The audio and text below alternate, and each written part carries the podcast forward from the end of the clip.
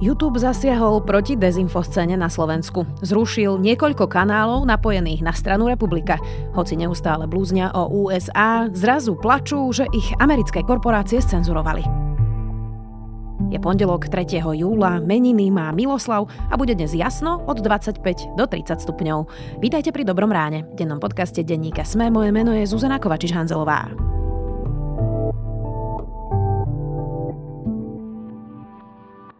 Počuli ste?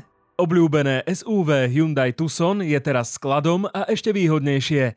Špeciálna edícia Play prináša Tucson s atraktívnymi čiernymi spätnými zrkadlami, čiernym poťahom stropu, design packom s full LED svetlometmi či inteligentným kľúčom. Odneste si Tucson Play domov ešte dnes. Spoznajte i hneď dostupné modely na www.autopolis.sk alebo v predajniach Autopolis na Panonskej, na Boroch alebo na Račianskej 155A.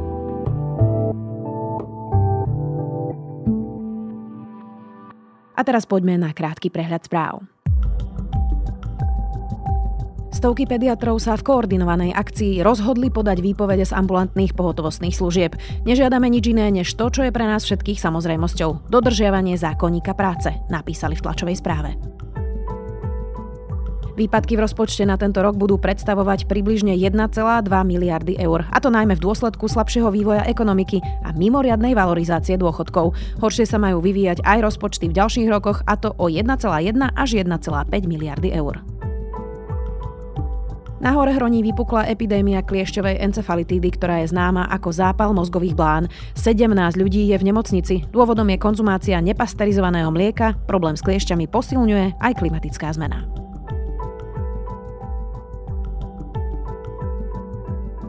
Viac takýchto správ nájdete na sme.sk.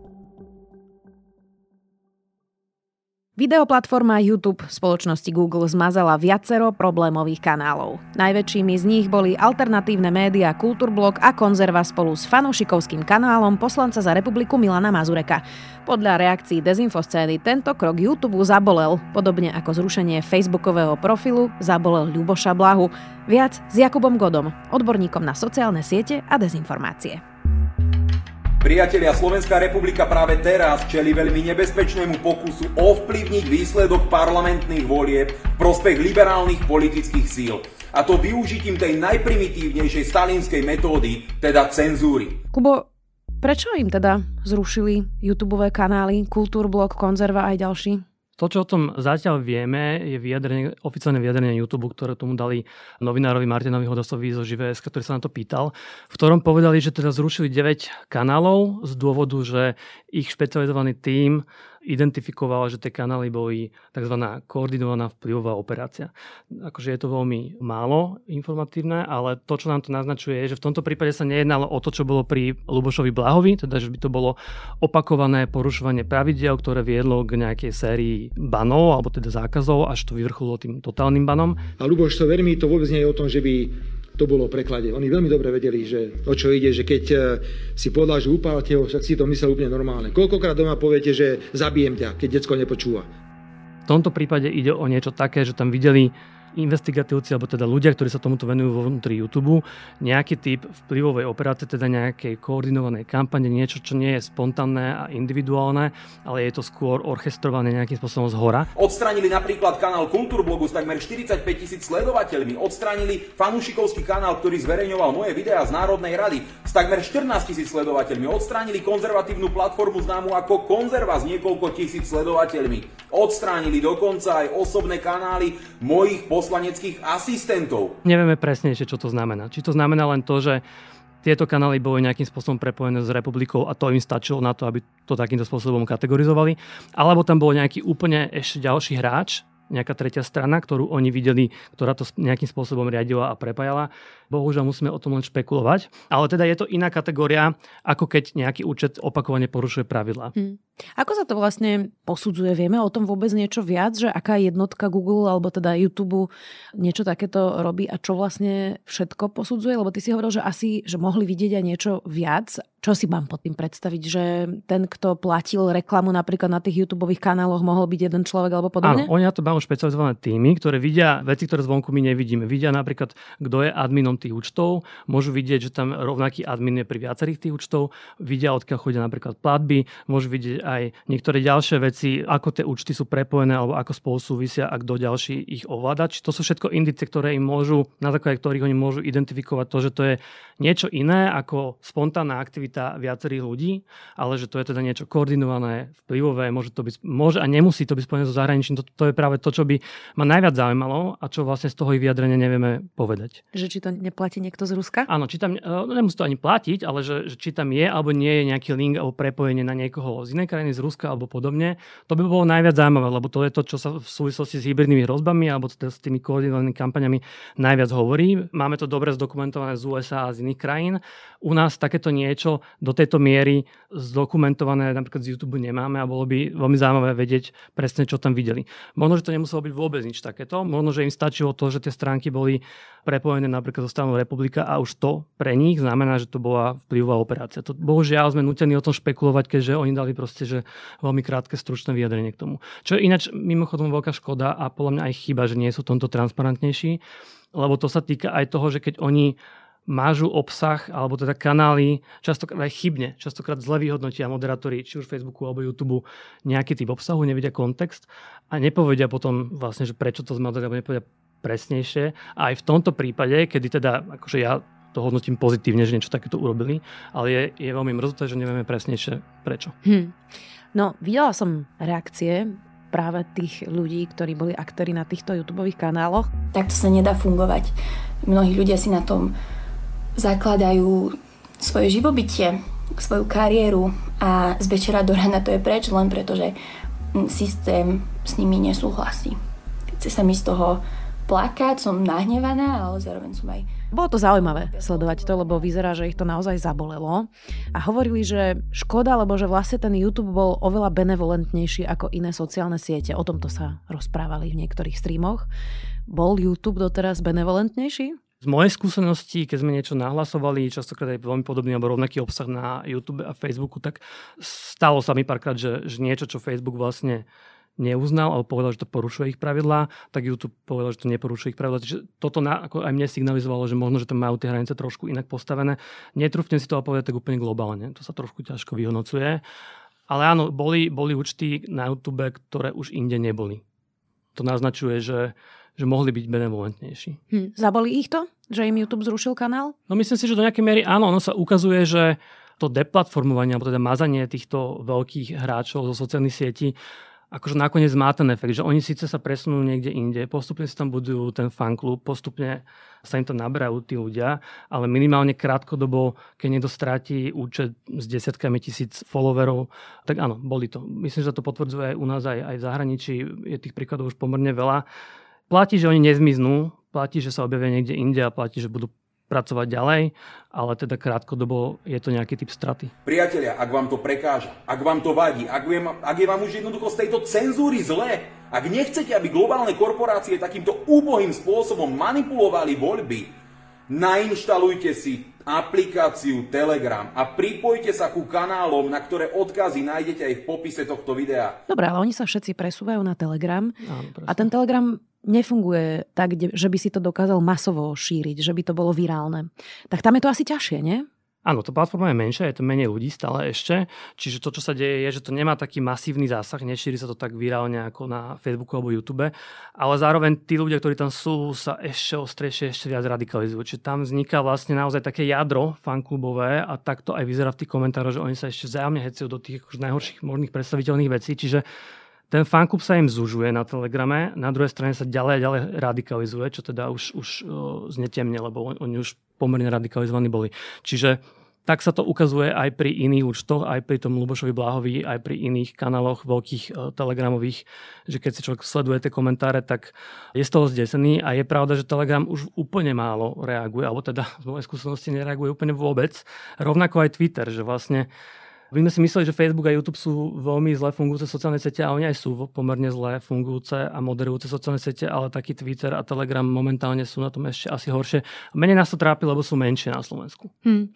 Ako smiešne, Kubo, je, že vidíš teraz skupinu ľudí, ktorá dlhodobo blúzni o amerických agentoch a o Spojených štátoch a zrazu sú hotoví z toho, že im zrušia americké korporácie ich účet, na ktorý sa spoliehali. Je to trošku ironické, nie? Presadzuje čisto americké záujmy. To ani nie je nadnesené, ani prehnané, a nie je to ani expresívne. Hoci niekedy môžeme použiť expresívny výraz. Aj ten je povolený v medzinárodnom práve. Preto americká agentka je úplne normálny výraz, na ktorý sa ona nemôže nevať. No, to je podobne smiešné, ako keď nejaký politický líder si, si spraví ako keby kampaň na tom, že sa vymedzuje voči voči USA, obvinuje všetky, že sú agenti e, Spojených štátov a potom ide na, na ich akciu. A, a áno, presne, toto je dlhodobá vec, že používajú americké sociálne siete, používajú častokrát americké telefóny západnej výroby a tento paradox ako keby nikoho netrápi. Tak e, málo koho poznám, kto by bol fanúšik Ruska, ale by týmto životným štýlom a nejakým spôsobom žil a napríklad poslal svoje deti študovať do Petrohradu alebo, nie, alebo niekde niekde podobne, väčšina, väčšinou to je naopak. Ty si to vlastne čiastočne naznačil s tým, že si hovoril, že Twitter a Telegram sú takmer nemoderované, neregulované. Už o tom diskutujeme veľa rokov. Nemali by sme prísnejšie regulovať sociálne siete, kubo evidentne rozkladajú demokraciu znútra. Vieme o tom, že ruská propaganda platí trolov, platí niektorých ľudí, ktorí vlastne rozosievajú dezinformácie, klamstva, aj nenávisť. Tak čo sa ešte musí stať, aby sme to teda začali regulovať? Poviem zlú správu, poviem dobrú správu. Zlá správa je, že v skutočnosti v poslednom období viaceré platformy sociálnych sietí robia niekoľko kroky späť. V skutočnosti ešte prepušťajú ľudí, ktorí majú na starosti aj to trust and safety, alebo teda moderovanie a presne toto identifikovanie kampaní vplyvových. Vracajú naspäť niektoré opatrenia, ktoré zavedli počas covidu Napríklad v USA už zase obnovili účet e, aj Donalda Trumpa, ale aj obnovili to, že kým v minulosti dezinformácie o covide boli zakázané dvoj tomu, že mohli spôsobiť akože priamu škodu oproti možno, že niektorým iným dezinformáciám, tak teraz sa tieto pravidlá zase vracajú späť. Čiže zdá sa, že ide to z hľadiska toho spontánneho vývoja, to ide úplne opačným smerom. Je na to menej ľudí, pravidla, ktoré boli zavedené, sa vracajú naspäť a určite, ktoré boli zmazané, sa obnovujú. Čo sa týka regulácie, tak tam zase je, je krok vpred zo strany Európskej únie. Bol prijatý zákon o digitálnych službách, konečne, ktorý teda predstavuje to určite, že krok správnym smerom sú od toho očakávania a je strašne ťažké teraz povedať, ako veľmi nám to pomôže. Je úplne jasné, že, že Európska únia bude akoby líder v regulácii sociálnych sietí, čo je správne. Myslím si, že to aj povedie k tomu, že tie sociálne siete budú nútené investovať viac zdrojov do moderovania obsahu z krajiny Európskej únie, vrátane Slovenska. To je strašne dôležité, lebo na nás doteraz veľmi veľmi nás podceňovali a verím tomu, že toto môže tomu do nejakej miery pomôcť. Zároveň si myslím, že to ako keby nevyrieši úplne ten krok, lebo tá regulácia je stále postavená najmä na tom, na mazaní nelegálneho obsahu primárne. A nelegálny obsah, do toho nespadá väčšina toho, čo nás vlastne trápi, keď sa rozprávame o, o dezinformáciách alebo o nejakej propagande. Čiže toto bude oveľa náročnejšie a tam tiež vytvára nejaký základ, tá legislatíva, ale je v tejto chvíli hrozne ťažké povedať, akým spôsobom a či budú schopní tí legislatívci a regulátori regulovať niečo, ako je design, algoritmy a vôbec akože model šírenia informácií na tých sociálnych sieťach, lebo to je niečo, čo všetci akoby vieme, že je vlastne to úplne podstatné. Zároveň to je niečo, čo je oveľa ťažšie akože kontrolovateľné, regulovateľné a nastaviteľné. Čiže toto je ako keby, že vytvára to nejaký priestor, ale dnes podľa mňa nikto nevie ešte povedať, že ako ho úplne využijeme. Zachytila som, že Ľuboš Blaha poslal list Facebooku, že by sa chcel vrátiť naspäť na túto sociálnu sieť. Je to reálne? No, ja chcem veriť, že nie, ale hovorím, že chcem veriť práve preto, že nie som si úplne istý. Práve kvôli tomu, že sledujeme, že sociálne siete ako Twitter, ale aj Facebook vrátili už niekoľko účtov, ktoré boli v minulosti zabanované, tak ja nemám teraz akože 100% istotu, ale bolo by to teda úplne pred voľbami v septembri vrátiť to akože proaktívne keď oni oproti YouTube, oni aj vylistovali tie dôvody, prečo ho zmazali, pomenovali, kedy porušujú pravidlá, opakovane to robil pri covidových e, dezinformáciách a tak ďalej. Čiže ja neviem, prečo by to robili, keď nič také neavizovali, ale vravím, ne, nehovorím to úplne z istotou kvôli tomu, že vidíme, čo sa deje v iných krajinách zo strany Facebooku a tak ďalej. Ak nedovolíme v politickej diskusii tento štýl komunikácie, okrem toho veľmi vtipný a inteligentný, tak potláčame slobodu prejavu ako takú. Samozrejme, to týmto našim balvanom, ktorí sedia vo vládnej koalícii, zjavne vadí, pretože nikto nie je z nich schopný tak komunikovať, ako komunikuje Luboš Blá. Preto si myslím aj ja, že to bola verejná politická objednávka vládnej koalície zlikvidovať jeden z najúspešnejších profilov opozičného politika. Ako, Kubo, vlastne nájsť ten balans medzi ochranou demokracie a slobodou slova? To je tá najkľúčovejšia otázka, koho nechať vlastne ešte rozprávať nejaké blúdy ako už zastaviť, že je to príliš nebezpečné? Áno, áno. No to je, je to v skutočnosti asi jedna z najväčších otázok podľa mňa, že tejto doby. Úplne v skratke, myslím si, že, že z jednej strany je treba naozaj ustražiť si to, aby teda naozaj neexistoval nelegálny obsah. To znamená, že keď je niečo, že teroristický obsah, alebo naposledy bola, bola medializovaná sieť účtov, ktoré šírili pornografiu na Instagrame.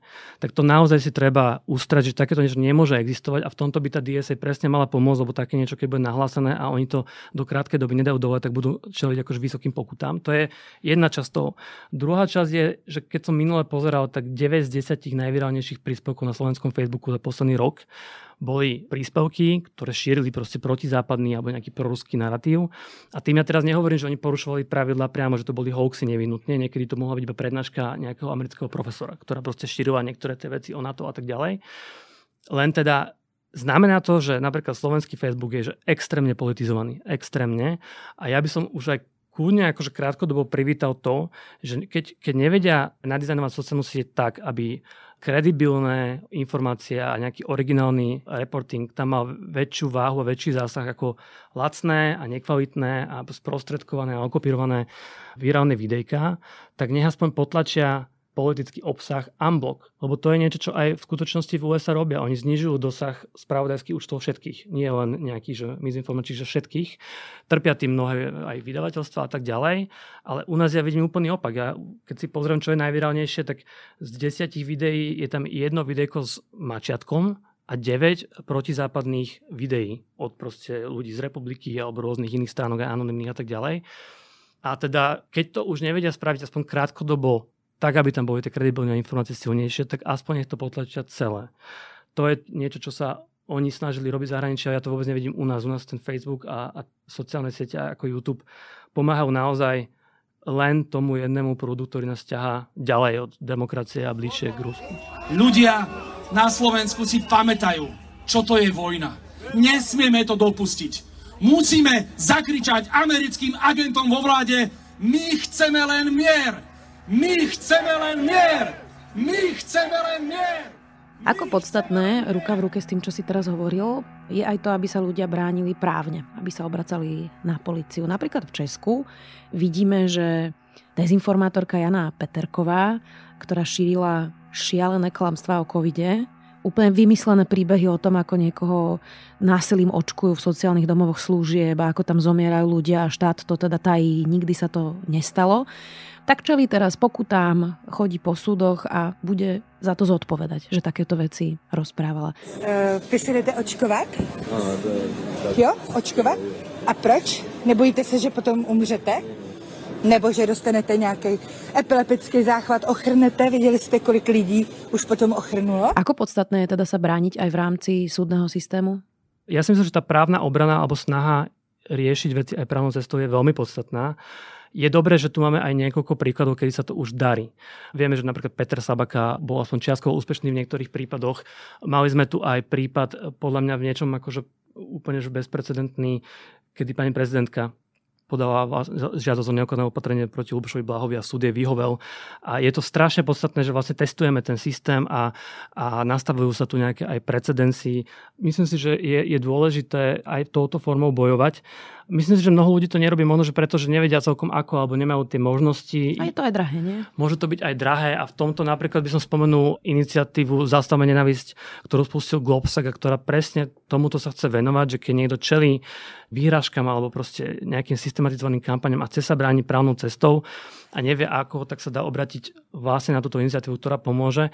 Ja si myslím, že toto je jeden, jedno z riešení alebo jedna z ciest, že testovať aj ten právny systém a zisťovať vlastne, čo všetko je dovolené a čo všetko nie je dovolené. V mnohých prípadoch sa ukazuje, že sa to dá, že sa dá ako keby ubraniť sa, keď tie čiary, keď tie hranice sú naozaj prekročené, keď to je niečo, čo je možno aj systematickejšie, dlhodobejšie a čo má teda aj nejaký priamy, priamy vplyv na človeka alebo spôsobuje nejakú priamu újmu. Kubo, ty si to vlastne čiastočne spomínal, že tie najvirálnejšie veci sú tie najnebezpečnejšie veci. Znamená to, že zatiaľ tie algoritmy naozaj vyzerajú tak, že čím si horší, čím viac nenávidíš, čím viac burcuješ, tým úspešnejší si na sociálnej sieti? No bohužiaľ, ja to poznám aj z tej praktickej roviny tým, že vlastne pracujem na sociálnych sieťach aj pani prezidentky, ale predtým som aj bol účastný viacerých kampaní, čiže áno, je to tak úplne evidentne, že tá pozitívna agenda alebo snaha hovoriť o nejakých svojich iniciatívach, aktivitách alebo aj akoby vlastne čokoľvek, čo nie je priamy politický súboj, funguje, že radikálne, radikálne menej a čoraz horšie.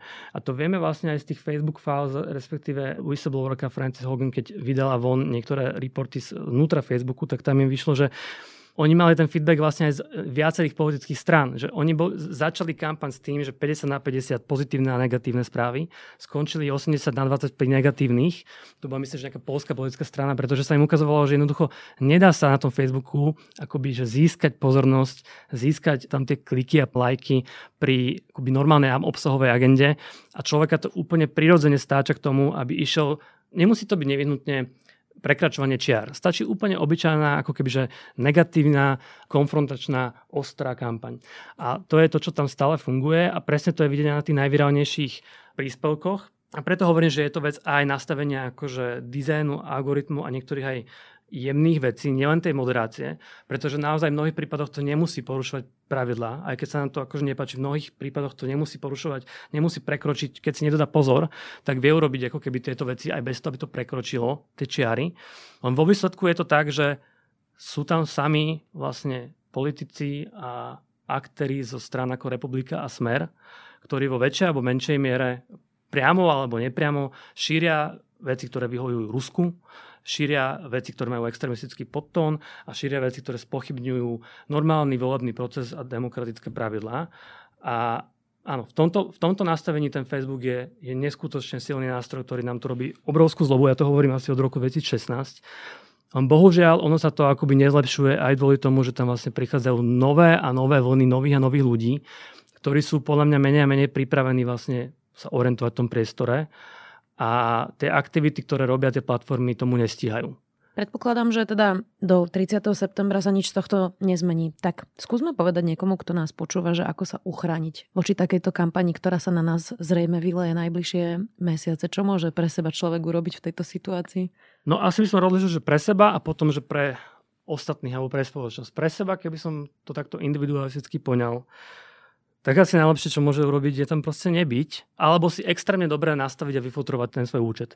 Teda naozaj, že si dať záleží na tom, koho followujem, koho tam mám, kto vo mne zbudzuje, aký typ emócie, koho tam naozaj chcem sledovať a, a kto mi tam zostal možno nejak zotrvačne. Keby som mal hovoriť, že celospoločensky, tak potom ak sebe človek ešte nájde tú energiu, tak asi naozaj nastavovať nejakú protiváhu, teda ako keby podporiť tých, ktorí sa snažia niečo robiť.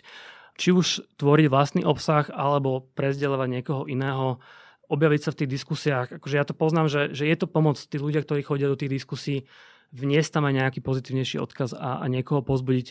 Akože vedzte, že, že pomáha to aj, aj na strane, aj keď som robil pre ministerstvo zdravotníctva, bolo to cenné, keď tam ako keby vo víre tých, tých proste antivax príspevkov prišiel niekto normálny, napísal tam pár normálnych slov, potom mal 5000 lajkov, zrazu bolo vidieť, že vlastne tam je obrovská tichá väčšina ľudí, ktorým sa nechce zapájať do toho, ale oni to sledujú a keď tam niečo normálne sa objaví, tak zareagujú.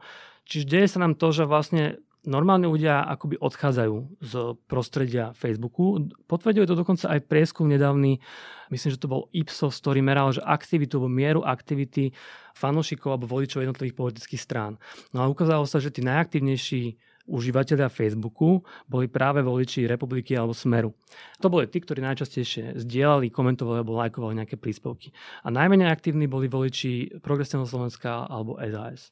Čiže tam sa potvrdzuje to, že, že nie je to rovnomerné, že nejaká časť ľudí je možno že unavená z toho Facebooku a ak tam vôbec ešte je, tak sú veľmi pasívni. A naopak máme medzi nami na Slovensku strašne veľa akoby, super užívateľov, ktorí tam trávia veľké hodiny času, zdieľajú desiatky vecí denne a vytvárajú presne to, čo som pomenoval, že najvirálnejší obsah na tom Facebooku.